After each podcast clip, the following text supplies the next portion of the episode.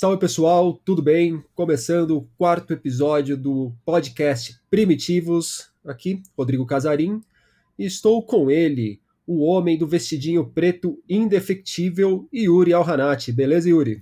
Boa tarde, ouvintes do Brasil e do mundo, amantes dos vinhos de boa qualidade. Boa tarde. De onde você tirou que o cara tá ouvindo à tarde, Yuri? Porque a gente tá gravando à tarde, cara. Não é ao vivo isso? É, tá sabendo certinho, hein? Meus parabéns. Não é? Um, um podcaster de primeira percebe-se ah. que você, como digital influencer, é um ótimo funcionário de banco. Ah, muito obrigado, cara. Agradeço mesmo. Imagina, estamos aí para aí isso. Sempre, né? É, vou começar esse episódio de hoje pedindo desculpas, pedindo desculpas ao a nossa multidão de ouvintes, mas e pedindo desculpas principalmente ao Yuri.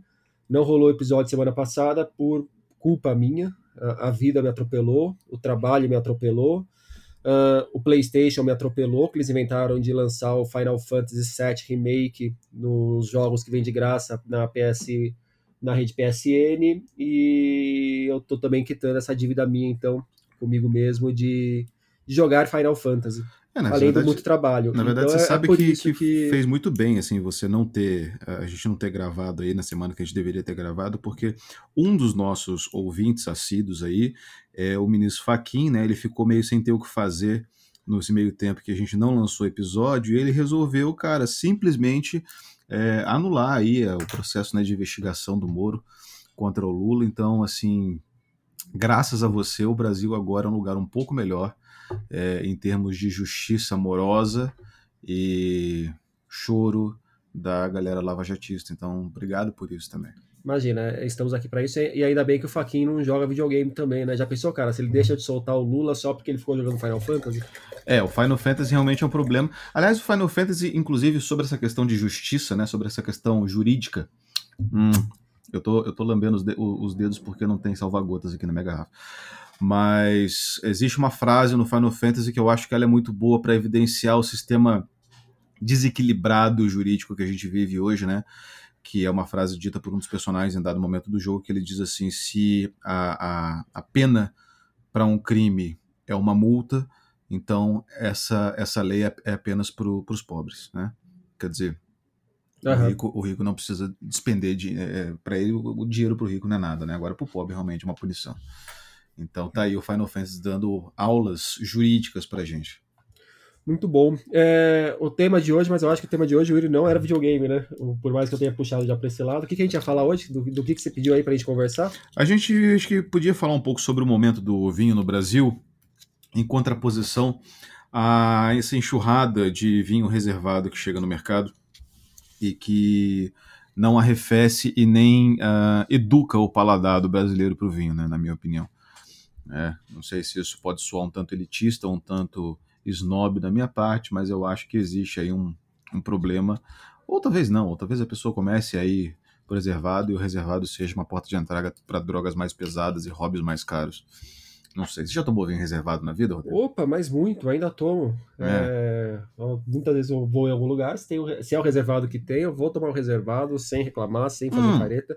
Não, não, não peraí, peraí, peraí. Não vou uma elogiar coisa, falar que é bom também. Uma coisa, mas... uma coisa é tomar de graça quando tem, outra coisa é você ir lá no mercado e comprar um vinho reservado. não, faz tempo, que eu, faz tempo que eu não compro, mas vez ou outra até trombo com algum bom. Uhum. Mas aí eu acho que vem num ponto que a gente já comentou em outros episódios, que o preço do reservado, geralmente, se você vai comprar no mesmo valor a um vinho nacional, o vinho nacional vai ser consideravelmente melhor do que esse reservado. Ah, isso é verdade. É, é. E, e aí eu acho que muita gente acaba apostando no reservado por esse preconceito estúpido que o brasileiro adora ter com as coisas feitas no próprio Brasil. Então acho que qualquer merda que venha de fora vai ser melhor do que o produto nacional. É, Isso eu... não é verdade mesmo no caso do vinho nessa, nessa faixa de preço aí, me parece. É, eu, eu acho que o, que o vinho reservado ele junta uh, do, dois desejos íntimos do brasileiro, né? Primeiro esse viralatismo cultural em relação ao próprio país, aliado à vontade de ser enganado que o brasileiro nutre 24 horas por dia, né? Uh, ah, Para quem não sabe, o vinho reservado ele, é, ele tem essa denominação, ela é uma, é uma invenção chilena, né? Porque chileno é malandro mesmo. E se tiver algum ouvinte chileno aqui que queira uh, vir aqui se tratar, falando, não, não sou malandro, não, eu sou bem certinho, não sei o quê, pode vir aqui, mas tem que falar em português. Não, mas... não, não, não. É, eu tava vendo aqui as regras do podcast, desculpa eu te interromper, mas no caso de gente, de latinos americanos, pode falar em espanhol, que não tem problema aqui no, no podcast. Isso também é... vira latismo cultural da sua parte, cara. Eu acho que todo mundo aqui uh, que vem aqui tem que falar português, cara. Tudo bem, mas eu, como um bom vira-lata, eu vou permitir que fale espanhol, a gente tira o Yuri no dia, não tem problema problema. Bom, eu, admito, eu admito no máximo um portunhol, cara, que é a língua do futuro, afinal de contas. Maravilha. Quando todo mundo terminar transando nesse continente aqui e, e tiverem filhinhos pimpolhos que, que, que, cresçam com portunhol em casa, eu acho que a gente pode abrir essa exceção. De Mas qualquer continue, jeito, o que é um reservado? É, então, reservado ele é um termo criado pelos chilenos, por essas vinícolas é, de grande produção, né? Essas santas, né? Santa Carolina, Santa Ema, Santa Clara e etc. E a Contitoro também, né, que não tem Santa no nome, mas é uma é uma das maiores vinícolas aí que, que a gente tem na América do Sul. É, é não tem Santa porque tem o diabo lá. É quase uma fábrica da Coca-Cola em formato de vinícola, porque é imenso mesmo o negócio. Os caras têm mais de 50 vinhos no portfólio deles. E eles criaram esse termo para o paladar brasileiro, que é um paladar não só muito pouco desenvolvido, quanto também um tanto ignorante sobre determinações, determinações de rótulos de vinho. Então eles criam o reservado para aparecer com o nome reserva, que é o nome que dão para esses vinhos que são que, que, sofrem um tratamento um pouco melhor, né? Passa por barriga de madeira, envelhecido na garrafa, em barrica, etc. Isso, uh, cada país tem sua legislação mas uh, a gente vê um vinho escrito reserva, o pessoal fala, ah, mais ou menos é bom. Vê um vinho reservado, acha que é a mesma coisa e compra, porque, principalmente porque é muito mais barato, né? Um vinho reserva, sei lá, você paga 140 reais, o vinho reservado você paga 30, você acha, ah, deve ser a mesma coisa, né? Porque sei lá, né, que, o que, que acontece com o seu cérebro nessa hora, mas faz você acreditar que você está comprando alguma coisa similar, e na verdade é o contrário, na verdade você está comprando é. o resto do bagaço da produção dos caras que eles mandaram justamente para o Brasil. Razão pela qual, inclusive, grande parte das vinícolas que vendem vinho reservado não tem uh, o vinho reservado no site do portfólio deles, né? Eles não dizem que fazem esse vinho, eles só vendem né? É que nem, sei lá, o Pablo Escobar admitir que ele está vendendo crack, né? Ele não vai admitir, você está vendendo a coca da boa e tal. Né? Então acho que o, o, vinho reservado aí é o, é o craque que o bebedor de vinho brasileiro usa para dar suas pipadinhas diárias em ocasiões um pouco mais descompromissadas e tal. Né? O, quando ele vira, então, uma etiqueta reservado, o que ele pode pensar é, bom, se é reservado, esse vinho estava reservado para ser jogado fora lá na vinícola e eles mandaram para o Brasil porque aqui tem invasão de mercado. É mais ou menos é, isso. É mais, é mais ou menos isso porque, mesmo. Porque, assim, inclusive, assim, quando... Falando agora, quando eu tive no Chile, no... eu lembro de até ter visto um ou outro no mercado, mas não é essa enxurrada que nem a gente tem aqui. Você entra em mercadinho de bairro lá no Chile, vão ser o, o tarapacá, alguma coisa cocetia, alguma coisa assim da, das linhas de entrada você vai achar com facilidade, mas num nível já um pouco acima do que é esse reservado no é, o chileno beber ali no dia a dia. O, o chileno o chileno aprendeu com o tempo que a, a enxurrada de turistas brasileiros que recebe uh, o país todos os anos é em grande parte por causa da, do enoturismo, né? Entre outras coisas, mas principalmente por causa disso. Você vai para Santiago, você vai passar lá na, na, na vinícola lá do, do Contitoro, vai ouvir a historinha lá do diabo no, no casileiro, aquela coisa toda. E eles sacaram que as pessoas, quando vão para o Chile, vão para o Chile uh, tendo como referencial de vinho chileno o vinho Carmené reservado, né? E então os bodegueiros ali eles colocam esses vinhos a um preço bem baratinho, assim, para a galera comprar um vinho que eles poderiam perfeitamente comprar no mercado é, brasileiro, mas eles levam para lá, né? Sei porque já vi várias pessoas que trouxeram caixas de vinho reservado, entre outras coisas assim de menor qualidade, assim, só para trazer em quantidade do Chile, né? Gato negro, uhum. essas paradas assim. E aí, Agora, na hora que vai fazer a conta, você foi até o Chile para trazer uns vinhos e economizou mais ou menos 17 reais no final. Por aí, por aí. Grandes negócios da, da humanidade. É, enfim, né, cara? A gente não pode ensinar as pessoas a comprar vinho, embora quem queira aprender a comprar vinho pode é, ouvir o nosso episódio anterior ali de vinhos baratos, né? Que a gente deu algumas dicas aí preciosas para orientar a galera na hora de gastar pouco e beber bastante. Mas de qualquer jeito, é fato que o vinho reservado ele passa por algumas correções com açúcar, o que eu acho bem inadmissível para vinho é, fino, né? Mas os caras fazem isso. Então a gente tem aqui o famoso vinho sul-americano meio seco, né? Que é uma coisa. É, você sabe que o meio seco também é uma terminação bem imprecisa, porque o meio seco português e o meio seco brasileiro são coisas né, diametralmente opostas, quase assim, né?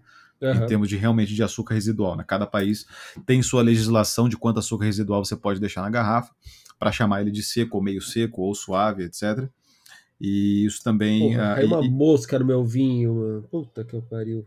é, mas olha, esse vinho que a gente tá tomando hoje também, eu, eu, se eu fosse uma mosca, eu também cairia nele, cara. Eu tô.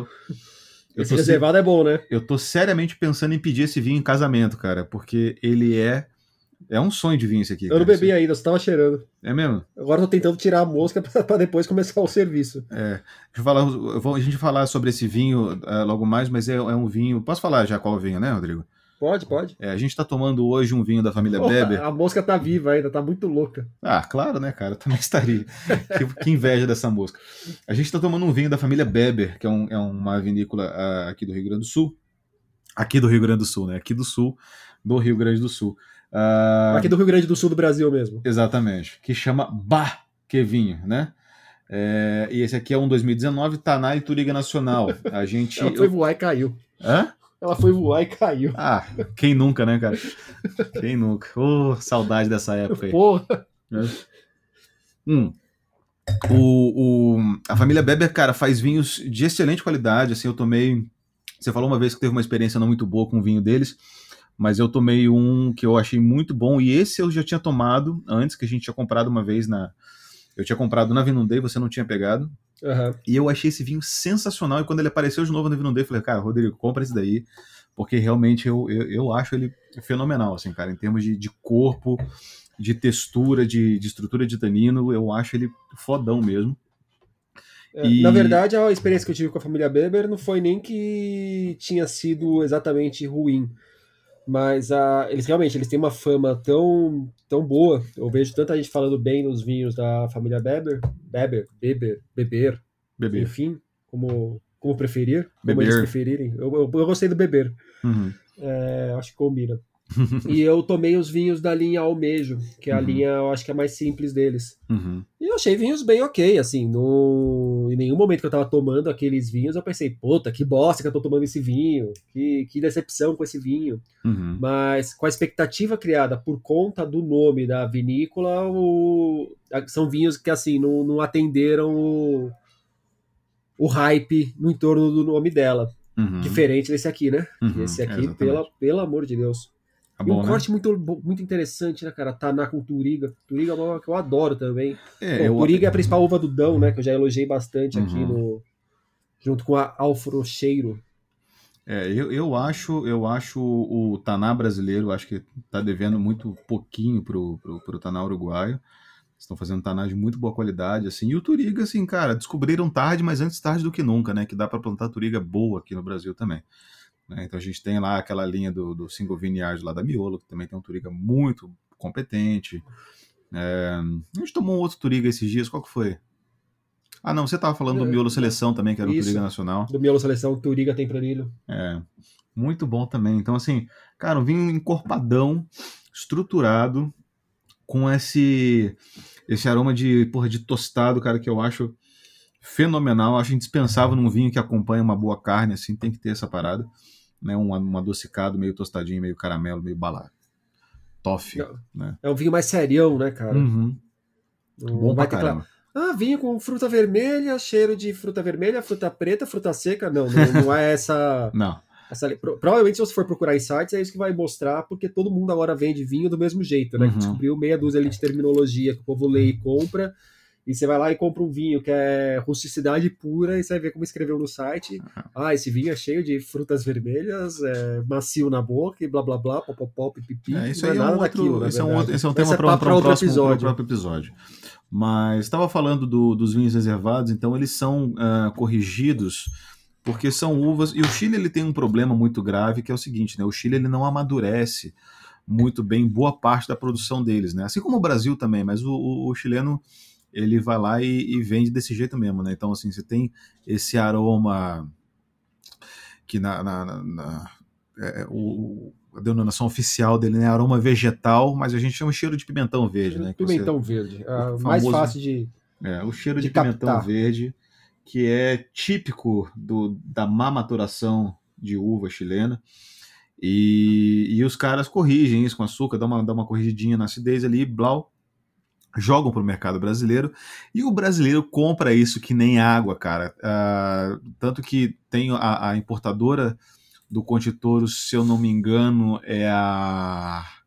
É, como é que é? A Pactual, que é uma sublinha de, de uma outra importadora que eles criaram é, praticamente só para importar isso aí. Tamanho volume de, de vinho desses que eles uh, exportam para o Brasil, lá do, lá do Chile, né?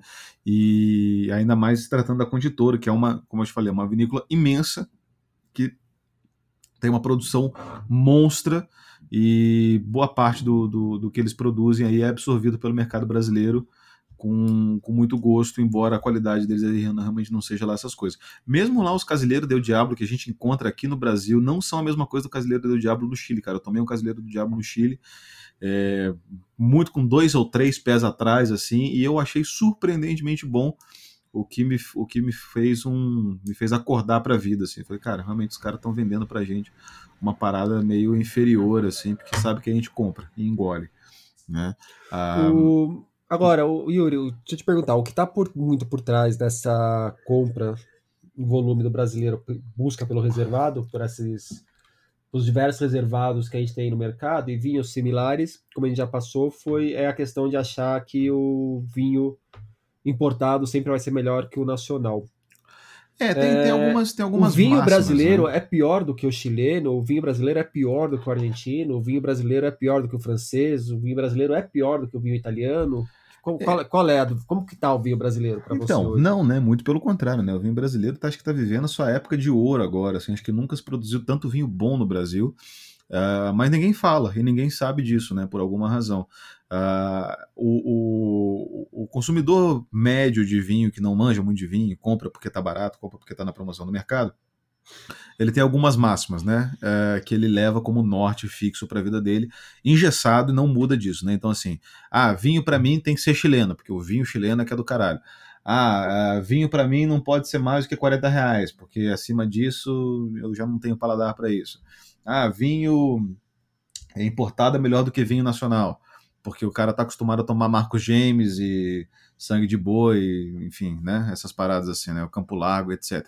Então o cara uh, fixa essas paradas na cabeça e nunca muda para lugar nenhum, né? Isso é, faz uma pessoa assim pouco aventureira. Assim. Então, cara, sei lá, um dia compre um vinho melhor, assim, compre um vinho, pague, sei lá, 60 reais uma garrafa de vinho, 70, sei lá, e tome um vinho desses em vez de tomar um de 30, para você ver que a coisa flui muito melhor. Agora, eu acho que assim, tem um ponto também, desculpa te interromper, Yuri, sobre a, a formação de imagens relacionadas ao mercado de vinhos. Então a França tem uma grande fama com vinho, claro, a Itália tem uma grande fama com vinho, o, o, o Chile é muito respeitado, a Argentina. É, só que quando a gente fala assim, pô, quando cria-se o marketing do vinho chileno, está num momento muito bom, é excelente, é o vinho francês é excelente. De repente, esses países têm alguns vinhos numa faixa de extrema excelência, que eu não sei se o Brasil já alcançou ou não essa faixa. Eu não sei se quando a gente fala dos grandes vinhos franceses, que vai ser um Chateau Petrus, um, um Romane Conti, se a gente vai para o Chile, a gente vai falar do Alma Viva da vida, se a gente vai para a Argentina, a gente vai falar um Cheval dos Andes, Uhum. Então são vinhos que eu não sei se o Brasil já tem vinhos para bater de frente com esse tipo de vinho. E eu não sei por, por, por, falta de conhecimento de verdade. Não é que eu suspeito que não tenha, porque eu não tenho dinheiro para tomar esses vinhos. Olha, a gente. Então, assim, muitas vezes a impressão que eu tenho é que se cria uma imagem que o. Ou se vende um discurso mais que criar uma imagem, de que certos países fazem vinhos melhor do que outros países, mas graças a esses vinhos que são uma fatia pequeniníssima da produção vinícola e são vinhos que normalmente não fazem parte do vinho do dia a dia das pessoas que tomam vinho, porque são vinhos que vão custar aí 2 mil, 3 mil, 5 mil, 15 mil, 20 mil reais. É, justamente por isso é. eu acho que isso não é regra. E aí sabe? a pessoa, assim, ela. Então, aí a pessoa fala: não, o vinho francês é muito melhor que o brasileiro, que olha as coisas que o, o a França faz e as coisas que o Brasil faz. Não, mas Só é que tá. compara, levando em conta Não. o Petrus, e na hora de comprar vai comprar um de 20 reais. Então, Não, mas, pois é, são coisas acho- muito diferentes, Eu, eu, né? eu acho que o cara, eu acho que o cara que, que afirma esse tipo de coisa, ele nem sabe que o Chateau Petrus existe. Aliás, não é Chateau Petrus, é só Petrus, né? O nome do vinho. Inclusive é um. é, Você sabe que, que o, o Petrus ele é um vinho que chuta todas as regras de Bordeaux pro alto, não, né? não, peraí, Porque- peraí, peraí, peraí, peraí. É, não é Chateau Petrus? Não, é só Petrus só. Então essa garrafa que eu tenho aqui em casa é falsificada? Com certeza. Com certeza. Principalmente porque se porra, você vai tem uma garrafa dessa em casa, ela, é- ela é falsificada. É, na verdade, eu tenho conhecendo- uma casa no entorno da garrafa. É, aqui. tem uma casa em torno da garrafa, exatamente. Hum. O.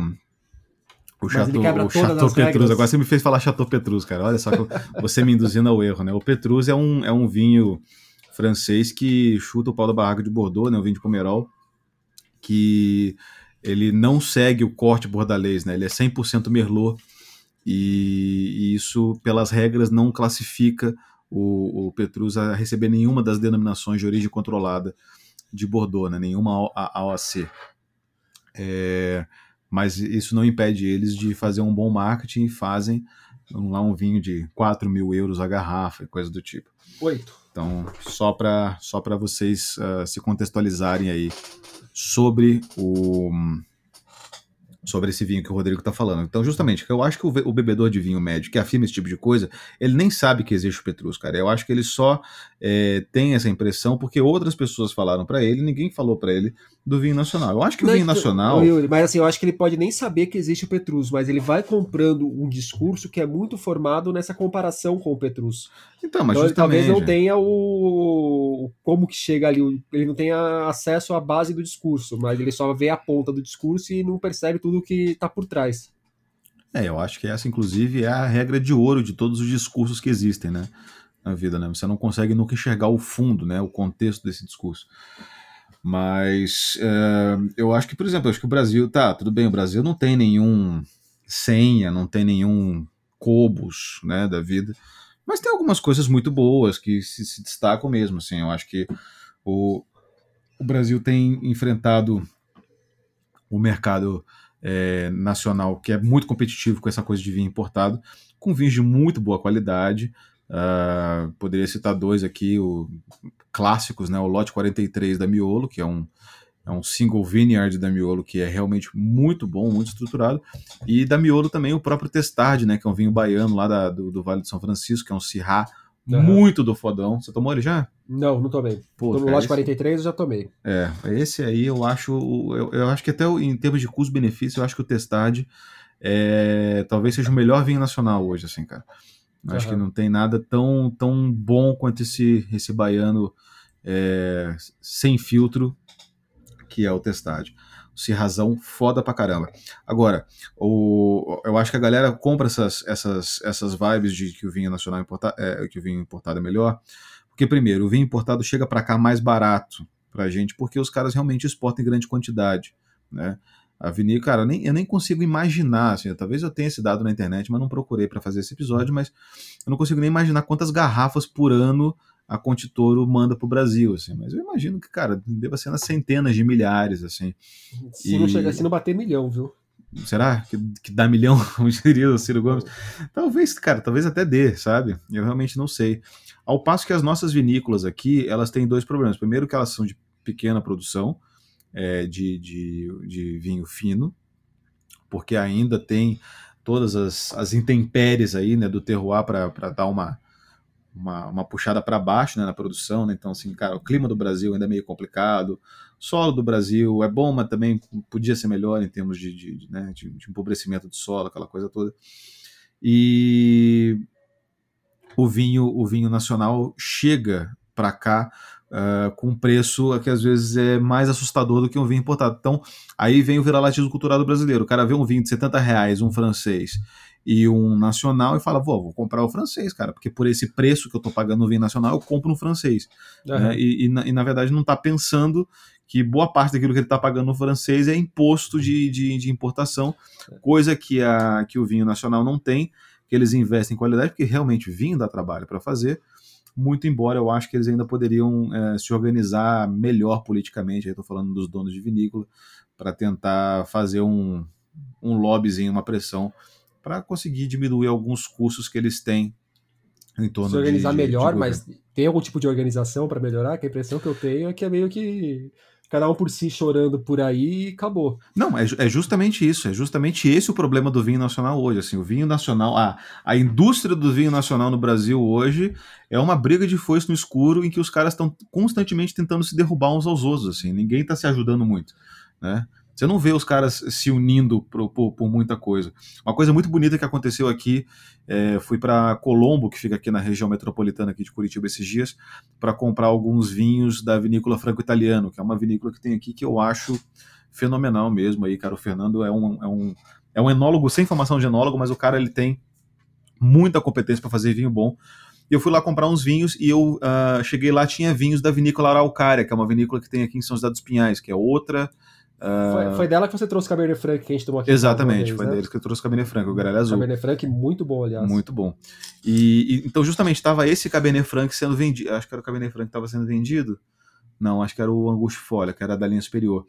Porque o, o vinho, o Cabernet Sauvignon da Franco Italiano e o e acho que foi o Merlot da Angustifolia ou Cabernet Sauvignon uh, ganharam uh, as medalhas aqui do, do desse cara, de algum prêmio brasileiro que eu esqueci, e eles fizeram um acordo para vender os vinhos juntos na vinícola, num, numa caixinha assim, de vinhos premiados locais, sabe? Uhum. Cara, isso é uma coisa que eu não vejo ninguém eh, no resto do Brasil fazendo, sabe? Tipo, dando uma força, se unindo e tal. E eu vejo que a galera aqui do Paraná, pelo menos nesse sentido, é muito unida. O, a Vinopar, que é a Associação de Produtores de Vinho Paranaense, eles fazem, faziam, né, antes da pandemia, faziam eventos uh, de divulgação do, do portfólio deles. Então os caras se juntam, fazem um evento de um dia em que você paga lá, eu, eu fui num, num desses, assim, você paga 50 reais, você ganha uma tacinha de amostra de cristal e ganha uma cartelinha com 20 ou 15 amostrinhas de 30 ml de vinho que você vai passando pelos estantes e vai pegando é, dosezinha para provar, sabe? Isso é uma iniciativa dos próprios produtores de vinho, que ninguém mais faz em outros lugares, pela, até onde eu sei, sabe? Eu não vejo, é, por exemplo, vinícolas do, do, Rio Grande do Sul fazendo isso, é, é, não tem notícia disso, sabe? Eu acho que isso mostra um senso de, de união, de fortalecimento mútuo que essas vinícolas fazem e que eu acho que todo mundo só tem a ganhar com isso, porque a gente acaba conhecendo muito melhor o vinho paranaense, que é uma coisa que a galera não tem referência aqui no Brasil. Assim. Você, por exemplo, aí em São Paulo não deve conhecer nada ou quase nada de vinho paranaense, por exemplo. Né? O que eu conheço, basicamente, é o que você me conta, das coisas que você encontra por aí, que você conhece. Pois é. é eu... A minha experiência com o vinho paranaense é toda intermediada por você. Hum. Então é. tem isso, assim, tá? Isso dificulta muito o conhecimento do, do bebedor de vinho médio brasileiro sobre os vinhos uh, nacionais. Associado a isso, a gente tem que colocar também o fato de que boa parte das vinícolas, mesmo as vinícolas finas do, do Brasil, dependem financeiramente e, e colocam boa parte do peso do próprio portfólio em vinho de mesa, porque sabe que o brasileiro, antes de ser um bebedor de vinho fino, é um bebedor de vinho de mesa. Né?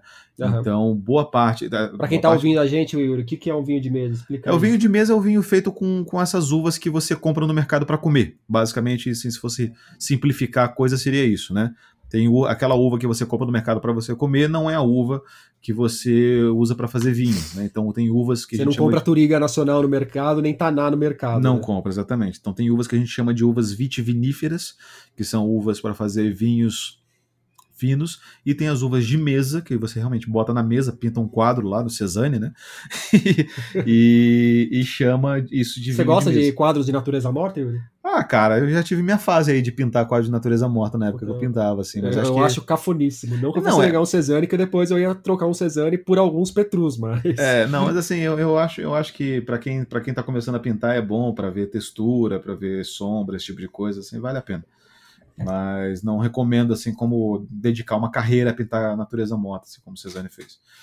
Agora, então, então boa parte da, da, das vinícolas que a gente tem aqui no, no Brasil são conhecidas também e às vezes até mais pelos seus vinhos de mesa do que pelos seus vinhos finos, né?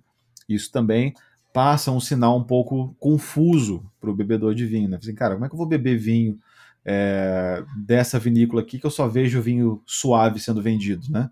Não vou comprar um Cabernet Sauvignon dessa merda, vou comprar meu vinho francês aqui de 70 reais, etc. Uhum. Então acho que existe esse, esse preconceito, mas é um preconceito que, que, que tem como fundo uh, justamente a subsistência financeira da vinícola, né? Porque, cara, o que, o que a galera, o que o brasileiro compra de vinho de mesa no país não é brincadeira. Assim, a produção de vinho de mesa corresponde a. Uh, vou chutar uma porcentagem aqui, mas é uma porcentagem não é, não é da minha cabeça que eu estou tirando. É de uma, de uma matéria que eu li há um tempo, mas eu não lembro a porcentagem exata. Mas é em torno de 90% da produção de vinho nacional é vinho de mesa. Né? O, então... e, e, assim, e aí é muito legal também, a gente tem que, eu acho que enaltecer que tem empresários que olham para o próprio negócio e veem que, bom, eu tenho que ter um pilar aqui que sustenta a empresa, mas eu tenho que ter um pilar onde eu coloco, de repente, a paixão, onde eu estou fazendo uma coisa que não é exatamente o que o mercado pede, o que o mercado quer. Não é aqui que eu vou ganhar muito dinheiro, mas estou fazendo porque alguém tem que fazer, porque é. tem algum também tem um público, tem demanda, mas talvez para muita gente aí seria mais até barato, mais barato, mais rentável arrancar os pés de Taná e Cabernet Sauvignon e plantar tudo Niágara e vai fazer suco e vinho de mesa, né? Exato, exatamente. Mas é, é, eu acho bacana quando empresas conseguem encontrar esse meio termo entre alimentar a planilha e produzir algo que não seja só refém da planilha. É, falando em meio termo, né, a coisa do just milieu, né, o meio justo aristotélico, eu acho que faltava um outro meio termo aí, que é justamente o meio termo entre o vinho de mesa e o vinho fino, que é o vinho reservado. Eu acho que está faltando um vinho reservado nacional para começar a criar essa cultura de que o, de que o Brasil produz uh, algum tipo de vinho fino barato, né? Algum vinho fino que seja acessível, que seja correto, que seja o, corrigidinho. O, o Marcos James defeito. hoje já vem com reservado no rótulo. Ah, já vem um reservado. Nunca tomei um Marcos James, já tomou? Hum, eu acho que não. Hum. Acho que não, mas inclusive recentemente teve ouvi gente elogiando o, alguma coisa do Marcos James de, de pelo preço, né, da questão custo-benefício, que, que valia bem a pena provar, pelo menos. Bom, a descobrir aí. Vamos, vamos lá no mercado depois, aí, essa semana, comprar um Marcos James reservado e ver qual é o, que é. Inclusive, antes da gente começar a gravar aqui, eu tinha ido no mercado agora há pouco e eu peguei o. Aquele da Aurora, como é que ele chama? De uva não é uva passa, mas uva ah, o colheita tardia? Isso, colheita uhum. tardia. Ah, é o colheita tardia de, de moscato e... Moscato e malvazia. E malvazia. Já tomou? Já, oxe, litros e litros. É gostoso? É bom? Porra, cara, aquilo ali com um pudinzinho de leite condensado, um quindim. É eu sempre tive curiosidade para provar esse vinho e ele tava R$13,90. Aham, esse é o bom, esse é o bom do, da Aurora, cara. O vai, vai, vai, da Aurora é barato. Hoje mesmo que eu vou provar, hoje mesmo que eu vou, que eu vou levar para uhum. experimentar. Exatamente, isso aí com docinho, cara, porra, um, ó, um pudim, um quindim, uma panacota. Isso aí cai muito bem, cara. Chocolatinho branco, sei lá, inventa aí. É, vale, vale, vale bastante a pena. E então a gente tem esse tem esse esse, esse problema, né, cara? De que o, o, o, brasileiro tem só o vinho de mesa e o vinho finíssimo, né? Que é realmente onde ele bota todas as esperanças de um amanhã, de um Brasil que tenha, so, que tenha seus bebedores de vinho então é, que, que, que, conheçam e reconheçam o produto nacional, porque a gente sabe que boa parte dos bebedores de vinho nacional do Brasil, que tomam vinhos finos, como eu, você e outras pessoas, fazem o isso, o Faquin, né, claro, fazem isso por, por razões políticas, né? Quer dizer assim, aquela coisa de tipo assim, não, vamos valorizar aqui, vamos tomar um vinho nacional, né? É uma, é uma decisão consciente, não é tipo assim, ah, tem um vinho nacional aqui no mercado, quer dizer, ah, tem um vinho de certa faixa de preço, assim, é, vou comprar, né? Quer dizer, não existe essa compra semi-consciente do bebedor de vinho médio, então do vinho nacional. O cara compra pelo preço, quando o vinho nacional está barato, geralmente é um vinho de mesa, e quando ele está caro, ele não compra e prefere comprar o, o francês ou o chileno, etc. Uhum. Né? Bom, Yuri, a gente está começando já a morder o nosso próprio rabo, vamos começar a encaminhar o, o papo para um desfecho. Ainda nisso aí, só para finalizar, uma dica prática. Eu acho que assim, você tá, vai comprar um vinho abaixo de 50 pau, na mesma faixa de preço, se tiver um brasileiro e um importado, vai no brasileiro. A chance de ser melhor que o importado é consideravelmente maior. Contanto então... que seja vinho fino, né? Não vai comprar, tipo assim, ah, mas tem um nacional aqui que tá 12. não, não. é... Mesma faixa de preço e a mesma proposta de produto, melhor, tá melhor é, dizendo. Muito bom. Assim, assim sim, assim sim. Ah, um, outro, um outro dado que eu esqueci de colocar aqui é que aí, aí eu preciso realmente fazer uma, fazer uma confirmação maior, mas assim, a Contitoro tem uma versão do reservado que chama Fronteira, que é vendido justamente na fronteira do Brasil com o Paraguai, Argentina ali. E esse vinho sim aparece no portfólio da Contitoro, se você for lá visitar o site uh, da Contitoro. Uh, o Fronteira, algumas importadoras dizem que é um degrau acima do reservado. Eu acho que é a mesma merda, cara. Eu acho que não tem diferença nenhuma, eu acho que é só uma denominação que eles dão para eles poderem justamente rastrear o quanto é vendido na fronteira e o quanto é vendido na no mercado interno, né? Enfim, uhum. Porto Seco, essas coisas assim. Então eu, eu acho eu, que. Fronteira nunca tomei. É, mas assim, é ruim igual. Né? ruim igual, assim. Mas assim, falei que é ruim, mas se tiver de graça na festinha a gente toma. O, por falar em coisas ruins e coisas boas, Yuri, tem coisa aí pra você indicar pra gente, pra você recomendar não beber? Como é que foram esses seus dias aí? Rapaz, o que, que eu tomei aqui esses dias? Eu tenho, eu tenho um vinho que eu, que eu fiquei meio chateado de tomar ele, que a gente comprou junto, inclusive, que foi o, o Chardonnay da, da Casa Valduga, cara. Aquele Chardonnay, eu achei um Chardonnay muito do sem graça não não representa a qualidade que é a Casa Valduga. Não sei se você já tomou ele. Tomei. O que, que, achou?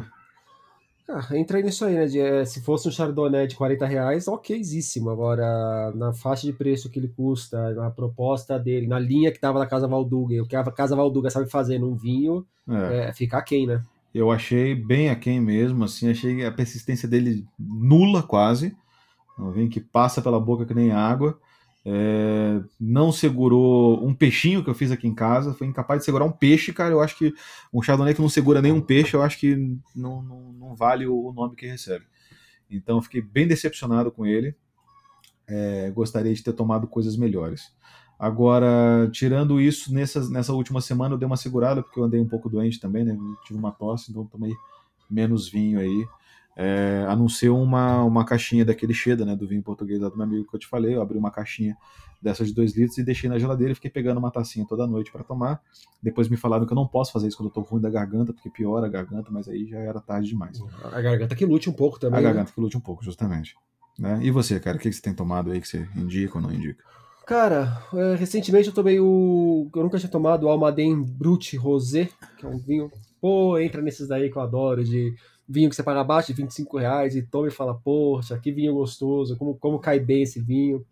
E esse rosé da Almaden é feito com Syrah, lá do Vale do São Francisco. Uhum. Então é um, um espumante bem legal para essa faixa de preço. E rolou agora a promoção da Mistral, né, aquelas grandes queimas de estoque deles. Uhum. E eu uhum. peguei um colheita tardia também argentino, que chama Estiba 1. Uhum. É, Estima 1 Sobremadurado Dulce Natural 2016. E, cara, também é um coletardinho, um vinho muito gostoso, muito bem feito, feito com Semillon e Viognier, eu acho, alguma uh, coisa assim. Aí que tá coisa boa. E tava de 110 reais por 23 reais. E Bom, é um demais. vinho que eu já tinha visto algumas vezes nessa faixa de preço de 23 reais e não tinha comprado. Eu falei, ah, vou comprar para ver qual é e um vinho muito bom. É um vinho que se eu tivesse desembolsado 100 nele, eu não ia reclamar de tomar. Então, uhum. por 23, foi uma pena que depois eu voltei na Mistral e já tinha esgotado o estoque. Semillon, né? E é Isso. argentino? Argentino. Ah, muito bom. Fiquei muito feliz que você me contou dessa promoção, cara. Achei é, muito legal da sua parte me contar sobre ela. O, é. Tava rolando em todos os grupos de WhatsApp do qual você faz parte também. Ah, cara, eu vou te falar uma coisa, eu só tô, eu só fazendo parte daquele grupo lá que a gente tá e eu mutei, cara, porque a galera fala muito. Não, mas não, peraí, grupo de WhatsApp é pra ser mutado. Aliás, pra mim, todo mundo é mutado aqui no WhatsApp. É, enfim. É, então tem isso também. Grupo e... do WhatsApp, melhor com eles, é, ruim com eles, pior sem eles. Né? E eu tomei também o esporão pé tinto, que eu já tinha comentado aqui no outro episódio ah, antes de tomar. Eu falei do branco, elogiei o branco e falei que o tinto tendia a ser legal também.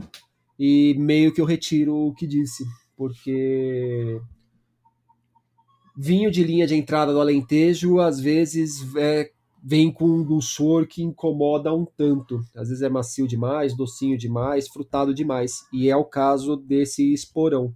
É. É um vinho que tinha ali um, um dulçor residual muito grande que me incomodou bastante. É, a tipicidade, todo, a tipicidade claro, dos vinhos mas... portugueses você tem que sempre encarar como idiosincrasia, né? Porque senão você vai achar tudo, você vai achar tudo meio palha, assim, porque é a mesma coisa lá da, da salinidade dos vinhos do Minho lá, né? Se você não, se você não tiver com, com, com o espírito aberto para aquela coisa, vai achar uma merda. E o do do, do vinho alentejano também é a mesma coisa. É, mas o Alentejo que eu percebo, assim, na verdade, quanto mais para o sul de Portugal, maior a chance de você pegar um vinho com esse dulçor residual maior.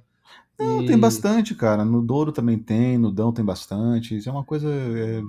Vejo pelo país inteiro aquilo, mas o Alentejo realmente tem um pouco também. Que mais calor tal. É. Então, re retiro a indicação do Petinho, mas se quiser provar, pode também, ainda mais por. É outro vinho que geralmente está abaixo de 50, vale, vale dar a chance. Justo. Mesmo que seja para falar que é uma merda depois. Não que seja uma merda, só não é a coisa que mais me agradou no mundo. Certo. E faria coisa melhor com, com o dinheiro que eu gastei nele. Certo. E esse vinho de hoje, cara? Me fala dele. Ah, cara, por exemplo, eu pegaria dois vinhos pé tinto e compraria um desse lá na, no preço que a gente pagou na Vino Day. Uhum. Esse vinho é do caralho, né? Porra, que vinho. Bah, que vinho. É. Uma coisa que a gente achou ruim, assim, que a gente achou que talvez viesse gerar uma crise, porque toda vez que eu e o Rodrigo a gente vai gravar um episódio, a gente combina de tomar o mesmo vinho. E ele me mandou a foto desse e eu mandei a foto do meu. A gente fez, caralho, são dois gaúchos diferentes no rótulo, cara. Será que a gente comprou o mesmo vinho? E sim, era o mesmo vinho, mas a família Beber faz o mesmo vinho com dois ou três ou quatro são, gaúchos diferentes. São, são três rótulos diferentes, são pelo que eu li por aí. Mas é o mesmo corte de Taná e Turiga. Sabe qual é a proporção? Tem aqui, será? Cara, explorar o rótulo, né? Coisa que a gente deveria ter feito 93% Taná, 7% Turiga. Turiga. Colhido na quarta semana de fevereiro. Servir entre 15 e 18 graus. 70% maturou 12 meses em barricas de carvalho francês. 30% maturou 12 meses em barrica de carvalho americano. Uhum. Ah, e bom, o barril cara. não tá aquela porrada, né? Não deve ser barrica nova. Uhum. E o. Não, tem a barrica, ela, ela aqui ela se traduz no, no tostado, no caramelizado Sim, Então, mas tá. Não é aquela coisa que dá um tapa na cara de madeira. Que... Não, não, a madeira não vai ter mesmo, porque isso aqui parece. Isso aqui parece carvalho americano, cara. Então aqui a madeira ela vai se traduzir quando é carvalho europeu. Mas é, a, a, a, barrica tem mesmo. A barrica ela tem, sim, sim. Tem bastante. Agora, é legal, legal aqui uma, uma descrição do rótulo é que ele diz que o Taná é da Serra Gaúcha e, o, e a Turiga Nacional, que é só 7%, mas é, é 7% da Serra do Sudeste. É, que é uma região ali que também está fazendo suas, suas boas contribuições ali, principalmente no mercado de espumantes, né? A serra e, e os campos de cima da serra também faz excelentes espumantes, mas agora a gente também já sabe que faz um bom Turiga Nacional, nem que seja um Turiga Nacional só para dar uma uma, uma estrutura pro, pro tanazão deles aí da Serra Gaúcha. Uma né? temperada. Né? Mas é. eu vou até pesquisar depois, vou ver se a família Beber tem algum Turiga Nacional, que hum. eu fiquei, fiquei curioso. Eu tomei, eu tomei da família Beber antes de tomar esse, eu tomei um, um taná deles, um taná varietal. Eu não lembro qual era o nome da linha, mas era um era, uma, era um rótulo grenar, assim, meio meio. É, grená, meio Bordeaux, meio grená. E excelente vinho mesmo, assim, excelente. Vinho, não é um vinho barato, na época eu lembro que era coisa de uns 90 reais a garrafa, mas eu achei ele, assim, fenomenal mesmo. Em tempo, a mesma coisa desse aí, assim, estrutura, complexidade dele, a persistência, achei tudo muito bom, sabe? Inclusive a questão da acidez, né, que é uma coisa que a gente sempre comenta quando a gente fala de vinho nacional, esse aqui ele não não tô sentindo ele tanto quanto outros vinhos, né? Não sei o que, que você acha desse aqui em termos de acidez. É, aquela acidez que está muito bem integrada ao que o vinho propõe, né? A é. proposta do vinho, mas não é aquela coisa que fica sobrando acidez, que, que incomoda. Eu acho também, cara. Eu gostei bastante desse aqui. Acho que ele está fazendo um excelente nome aí para a família Beber, uma vinícola para a gente explorar mais aí no, no futuro, quem sabe. Exploraremos. É. Por hoje é isso então, Yuri? Isso aí, Rodrigo. Vamos continuando por aqui e a gente vai terminar a garrafa, cara. não tomei, nossa, tomei pouco dele hoje. Mas acho que eu vou terminar isso aqui agora. Vou fazer uma carninha para acompanhar esse da garrafa aqui. Esse aqui para mim vai ficar para janta. E meu dia vai ser isso hoje. Né, não? Maravilha. Valeu, cara. Sempre uma honra estar contigo, Yuri. Valeu. Lembrando todo mundo que a gente continua nas redes sociais. No Instagram estamos como PrimitivosCast. E nosso e-mail é podcastprimitivos.gmail.com. Podem escrever para a gente, dando feedbacks, podem comentar nos nossos posts. Né? Sempre agradecendo aí também nosso designer Luiz Azado, que fez a arte e a identidade visual do nosso podcast, e o Lucas, o Bigão, por fazer a sonoplastia aí que a gente usa de vinhetas e etc. Beleza?